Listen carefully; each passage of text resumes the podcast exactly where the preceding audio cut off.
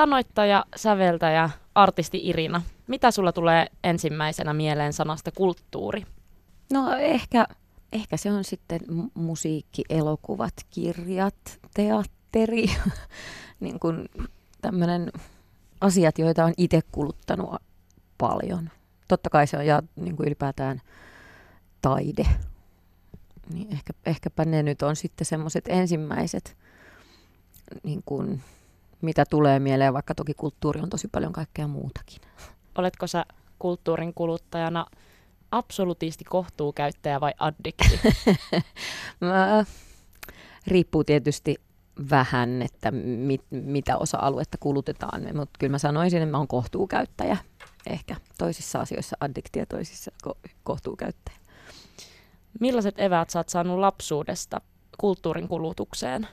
Um, no meillä tota, mä olen Kauhajoelta yksinhuoltaja äidin tytär, mutta mun isä oli, tai on edelleen, hän on muusikko, joten tavallaan se semmoinen tietynlainen musiikki tuli silloin jo sieltä. Toki äitikin on musikaalisesti lahjakas. He piti yhdessä musiikkileikkikoulua silloin, kun mä oon ollut pieni, niin meillä kotona. Joten tavallaan se, se niin kuin musiikki tuli osana hirvittävän aikaisin mun elämään. Mutta sitten mitä kaikkea muuta. No kirjat. Kirjat on ollut sitten toinen semmoinen, että äitillä on ollut aina valtavasti kirjoja ja niitä on luettu ja, ja sitten kun on oppinut itse lukemaan, niin sitten on tietenkin lukenut niitä. Mutta ei tuolla Kauhajoilla nyt välttämättä niin paljon ainakaan lapsena tullut muunlaista kulttuuria ehkä kulutettua. Et ei, niin kuin, satunnaisesti elokuvissa tuli käyty, mutta et kyllä se enemmän oli sitä niin musan, musaa ja kirjoja. Lapsena kävit siellä vanhempiesi pitämässä musiikkileikkikoulussa. Kyllä. Miten, miten sitten teininä, minkälaista musiikkitarjontaa siellä Kauhajoella oli?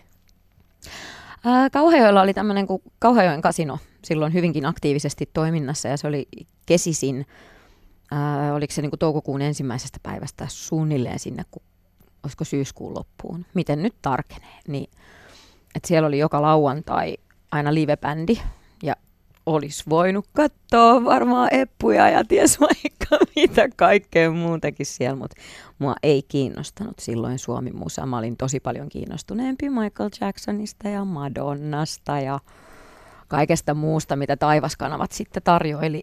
Jo, et siinä täytyy sanoa tietysti, että Kauhajoki, tai missä me asuttiin, niin oli kauhean kiva, että on kahdeksan vanhana tuli taivaskanavat ja sitten pääsi heti kiinni näihin ulkomaan eläviin ja niiden niin kuin musajuttuihin ja piirrettyihin, jotka oli tietysti paljon makeampia kuin meidän suomalaiset per- perinteiset mukamas.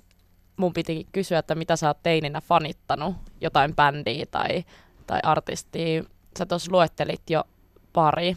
No, no ne, joo, Madonna ja Michael Jackson tuli aika lailla heti sit silloin kahdeksan vanhana, kun tota, niiden musavideot ja kaikki oli niin tosi makeita. Mutta oli siellä tosi paljon muutakin, just New Kids on the Block oli tosi kova juttu poikabändinä. Sitten oli Mel et Kim.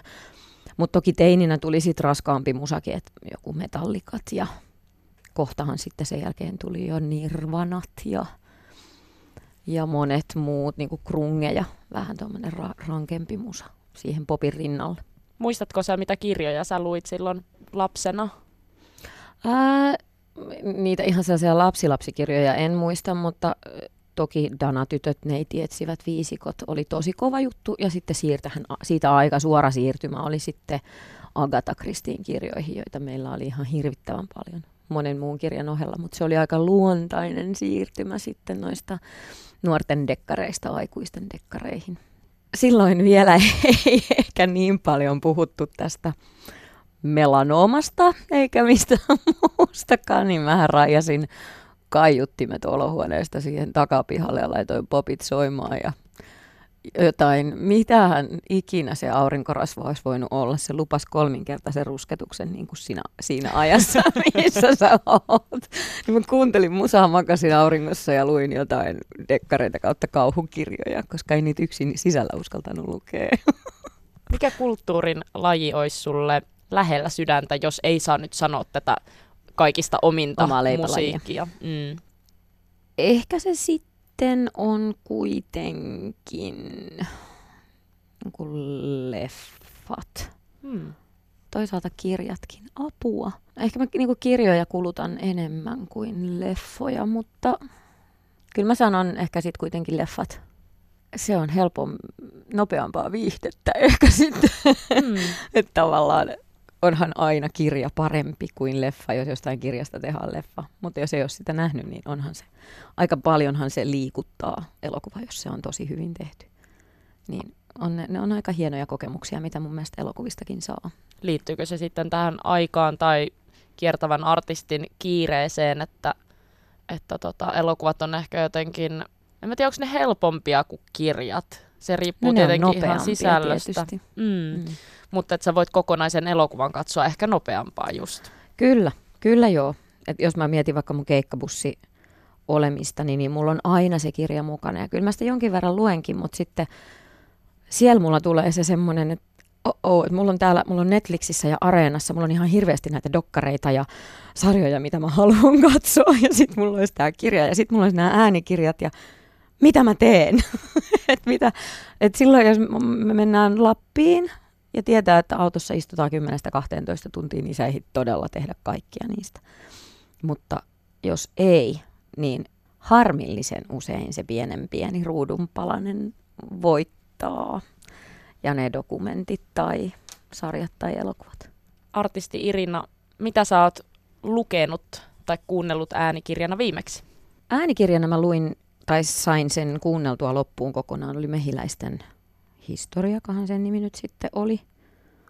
Ja nyt mulla on ollut tälle tosi pitkänä prosessina kuunnella se ihmisen lyhyt historia. mä aloitin sitä englanninkielisenä ja mä pääsin sen me, niin kuin jo varmaan kaksi kolmasosaa, mutta sitten mä tajusin, että nyt siitä on suomenkielinenkin. Se on luettu suomenkielisenäkin, niin mä aloitin sen uudestaan ja kirjanahan se luonnollisesti on mulla hyöpöydällä siinä vieressä, mutta en mä ole sitä vieläkään avannut, se on jotenkin. Eli ensin mehiläiset, sitten ihmiset. Joo. Oliko tämä siis tietokirja, tämä mehiläiset? Ei, Vai ei. fiktio? Se oli ihan romaani. Joo. romaani. Mutta se menee ihan hienosti sieltä jostain 1800-luvulta, kun on niin kuin keksitty mehiläisten tämä, että niille ruvetaan tekemään bokseja ja ihan kasvattamaan ja keräämään hunajaa siihen päivään, kun niitä ei sitten enää olekaan. Että miltä se, että tämä vaihe, missä me eletään nyt, ja sitten kymmen, vähän muutamia kymmeniä vuosia eteenpäin, kun ihminen joutuu pölyttää itse. Niin se oli ihan mielenkiintoinen kirja siinä mielessä, että tuli semmoinen pieni hätä. Sä katsot dokumentteja, katsotko sä niitäkin liittyen tällaiseen meidän maapallon tilaan vai mi- mistä sä katsot dokumentteja? Katson niitäkin, mutta kyllä mua kiinnostaa tosi paljon ihmisyys ja se, että mit, niin kuin, mitä, mitä kaikkea se pitää sisällään ja mi, niin kuin, mi- minkälaisia me olemme. Mutta ainahan se riippuu tietysti, että mikä dokumentti kulloinkin kiinnostaa. Että mi- mikä sitten ja öö, kuka sitä vetää, sitä dokumenttia, jos se on vaikka joku sarja. Että Areenassakin on tavattoman hyvä se, onko se Mulla tulee vaan Eliza Doolittle, mutta ei se ole se. Se on se joku nuori mimmi, jolla on tosi kiinnostavia dokkareita tuolla tota, areenassa. Joku, joku Duu jotain se sen nimi on. Sä sanoit, että sä kuitenkin rakastat elokuvia. Mm. Mitä sä oot viimeksi katsonut? Niinpä. Mitähän mä oisin kattonut? Leffassakin tulee nykyään käytyä kaikkein eniten katsomassa lasten elokuvia. Et nyt on ajatuksissa mennä katsomaan tämä Leijona kuningas, kunhan tytär tulee partioleiriltä kotiin, niin sitten mennään kaikki kolme juniorinkikaa kattoon. Mut mä oon ehkä katsonut miljoonannen kerran hiljaiset sillat elokuvan, ku- jos mä oon ollut yksin himassa. Se on ihan mun suosikki. Onko jotain muita suosikkeja? Mulla oli toinen, mikä mun pitäisi kyllä katsoa pitkästä pitkästä aikaa, on Elling. Ne on semmoisia leffoja, mitkä, mitä voi katsoa tosi, tosi, tosi monta kertaa. Toki on tosi paljon muitakin elokuvia, mutta nyt kun sä kysyt multa niitä, niin ei mulla tule mitään mieleen. No kysytään näin. Onko sulla jotain näyttelijää mielessä, joka olisi tehnyt No vaikutuksen? Meryl Streep tietenkin, kyllä ei ole hänen voittanutta. Mutta tykkään aivan tavattoman paljon myös muun muassa Kate Winsletistä ja mitäs näitä miehiä nyt sitten on, kun niitäkin on. tosi paljon hyviä, mutta jotenkin erityisesti Meryl Streep on kyllä semmoinen, että mä uskon kaiken, mitä se sanoo.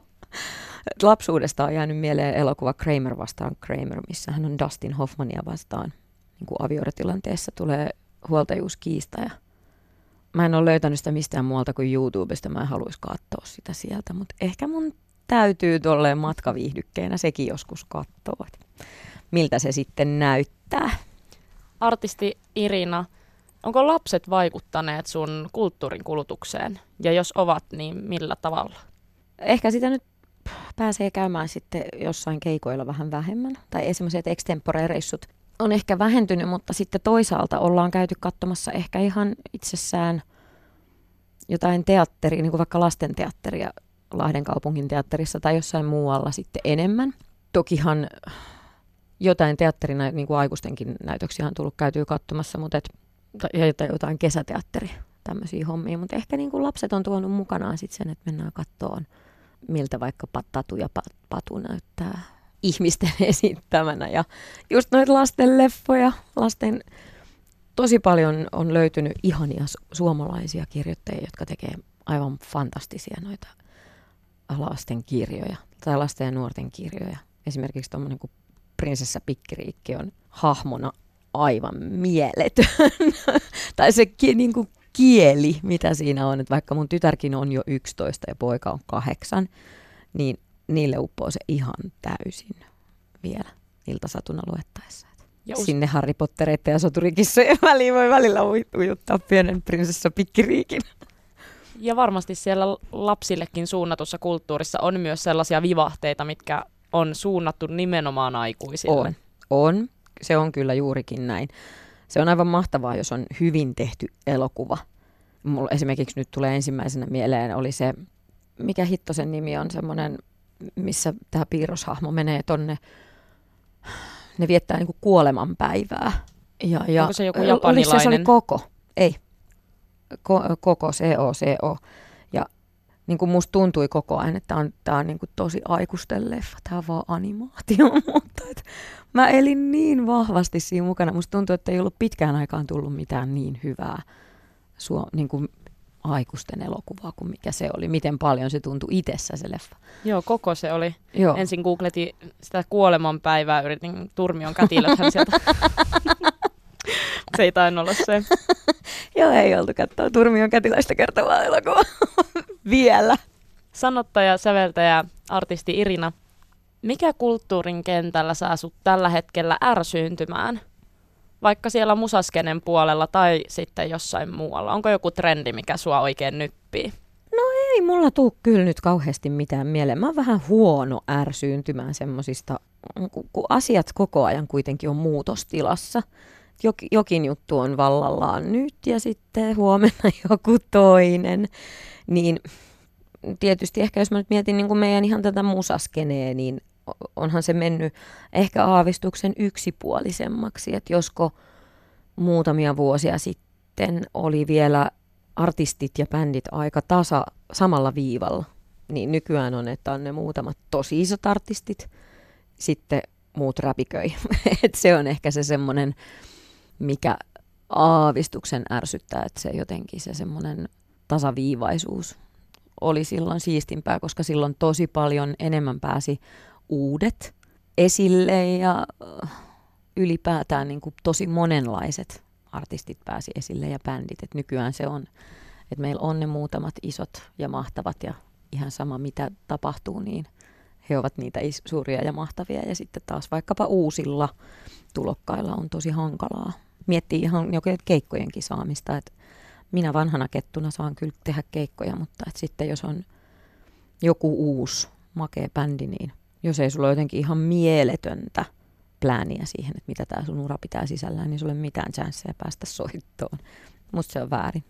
Voisiko ajatella, että jollain tavalla se musiikin tekeminen on kuitenkin jakautunut sillä tavalla, että siitä on helpompi nyt tehdä useamman ihmisen? Varmaankin joo, ja onhan tuo suoratoistopalvelu tehnyt kuitenkin sen, että vaikka sulle ei olisi mitään isoa labeliä takana, niin sä pystyt kuitenkin julkaiseen sitä mm. musaa. Mutta se, että miten suuren ihmismäärän tietoisuuteen sä siellä sitten pääset, niin sehän on ihan herran haltuun. Ja tavallaan sen, että miten paljon sä itse teet Suomessa duunia, että sä pystyt saamaan itsellesi kuulijoita. No vastaavasti, onko joku trendi, joka sua kulttuurin kentällä viihdyttää tai ilahduttaa?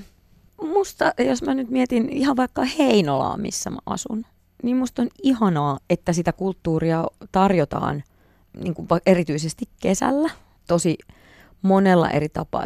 Jos vaikka ajattelee Heinolaa, niin siellä on Heinolan kesäteatteri, mutta sitten siellä on myös tämmöisiä itsenäisiä ryhmiä, jotka tarjoaa revyjuttuja tai tyttäreni oli muka, tai on mukana tämmöisessä teatteri Intopiuke, musiikkiteatteri Intopiukeessa, että sitten on, on lastenteatteria ja on aikuisten ja on revyytä ja on vaikka ja sun mitä. Ja musakentälläkin, että sä voit mennä kuuntelemaan oikeastaan melkein minkälaista musaa, minne vaan. Kaikelle on nykyään omia tapahtumiaan ja mun hieroja on aivan mahtava. Mä saan sen kautta kuulla aina kaikista mitä ihmeellisimmistä tapahtumista, minne se on menossa. Ja mä häh, tällainenkin on Suomessa, että enpä tiennyt, nyt tiedän, kuulostaa kiinnostavaa. Me oltiin viime vuonna Eukon kannon missä keikoilla. Pääseenkin kokemaan. Koetko sä Irina, että vielä on sellaista kulttuuria, jota niin kuin katsomaan tai kokemaan lähdettäessä laitetaan parhaat päälle? Onko vielä jokin tällainen matalan ja korkean kulttuurin jaottelu? Mä oon tosi vähän käynyt katsomassa operaa tai balettia tai jotain tuommoista, mutta joten et en tiedä, miten ihmiset sinne pukeutuu. Mutta kyllä mulla itsellä tulisi se fiilis, että jos mä menen katsomaan. Saattaa olla, että tulee ihan jo te, ihan teatteriesityksessäkin, että jos mä menen johonkin jonkun kaupungin teatteriin katsomaan, niin en mä sinne olohousuissa kyllä mene. Että kyllä mä sitten tsekkaan, mitä mulla on päällä. Vaikka siellä muut olisikin tosi arkisesti, niin että ei ehkä laita niitä kaikkein arkisimpia. Se, että onko ne sitten korkea, korkea, korkea kulttuuria, niin kyllä jotenkin mun mielikuvassa ainakin opera ja paletti vielä on. Mutta totuuttahan en tiedä. Pitäisi mennä katsoa.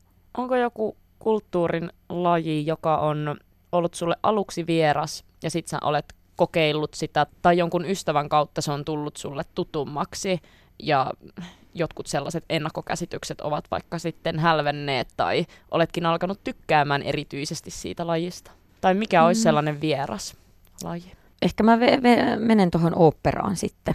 Mä en hirvittävän montaa oopperaa on nähnyt. Mä oon kerran käynyt Savonlinnan oopperajuhlilla ja sitten, olisiko yhe, 2000-luvun alussa ehkä oli, että toi Valtari-yhtyeen Kärtsy mielestäni teki musat ja Tarja Turunen niitä laulo ja Jorma Uotinen teki koreografiat. Että oli joku tämmöinen niin kuin rock opera balletin yhdistelmä. Se oli musta tosi makea.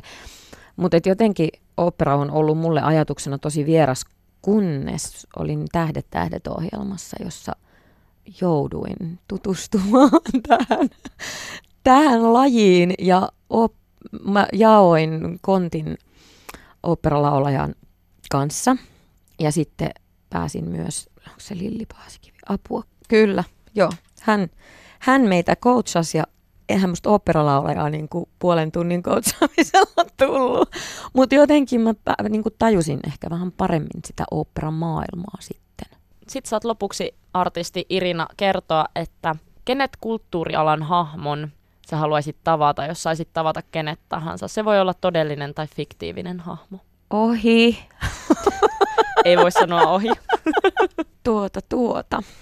Ehkä tämä on tylsä vastaus, koska mä oon vastannut hänet tosi monen kertaan eri, erinäisissä yhteyksissä. Ja hän ei tavallaan enää määritä mulle niin, kuin, niin vahvasti idolia, mutta tota, jotenkin mua ehkä kiinnostaisi istahtaa ton Rova Madonnankaan niin kuin alas, että miten hän on kokenut kaiken tämän ja miksi kaikki ne valinnat, mitä hän nyt tekee, niin on tullut valitukset jotenkin. Se on semmoinen, se on ollut itselle todella merkittävä vaikuttaja ja idoli silloin joskus. Ja sitten niin kuin semmoinen edelläkävijä ja aina ootti, että mitä se tekee ja mihin suuntaan se vie musaskenee. Että miten edelläkävijästä tulikin perässä hiihtäjä. Et mi- miksi se ei niinku jotenkin voi keksiä itseään uudelleen, että tarviiko edelleen yrittää olla yhtä kuuma ja hottis kuin nämä nuoremmat popparit sit on. Että voisiko, olisiko siellä musaskenessa jotain muutakin, mitä voisi olla?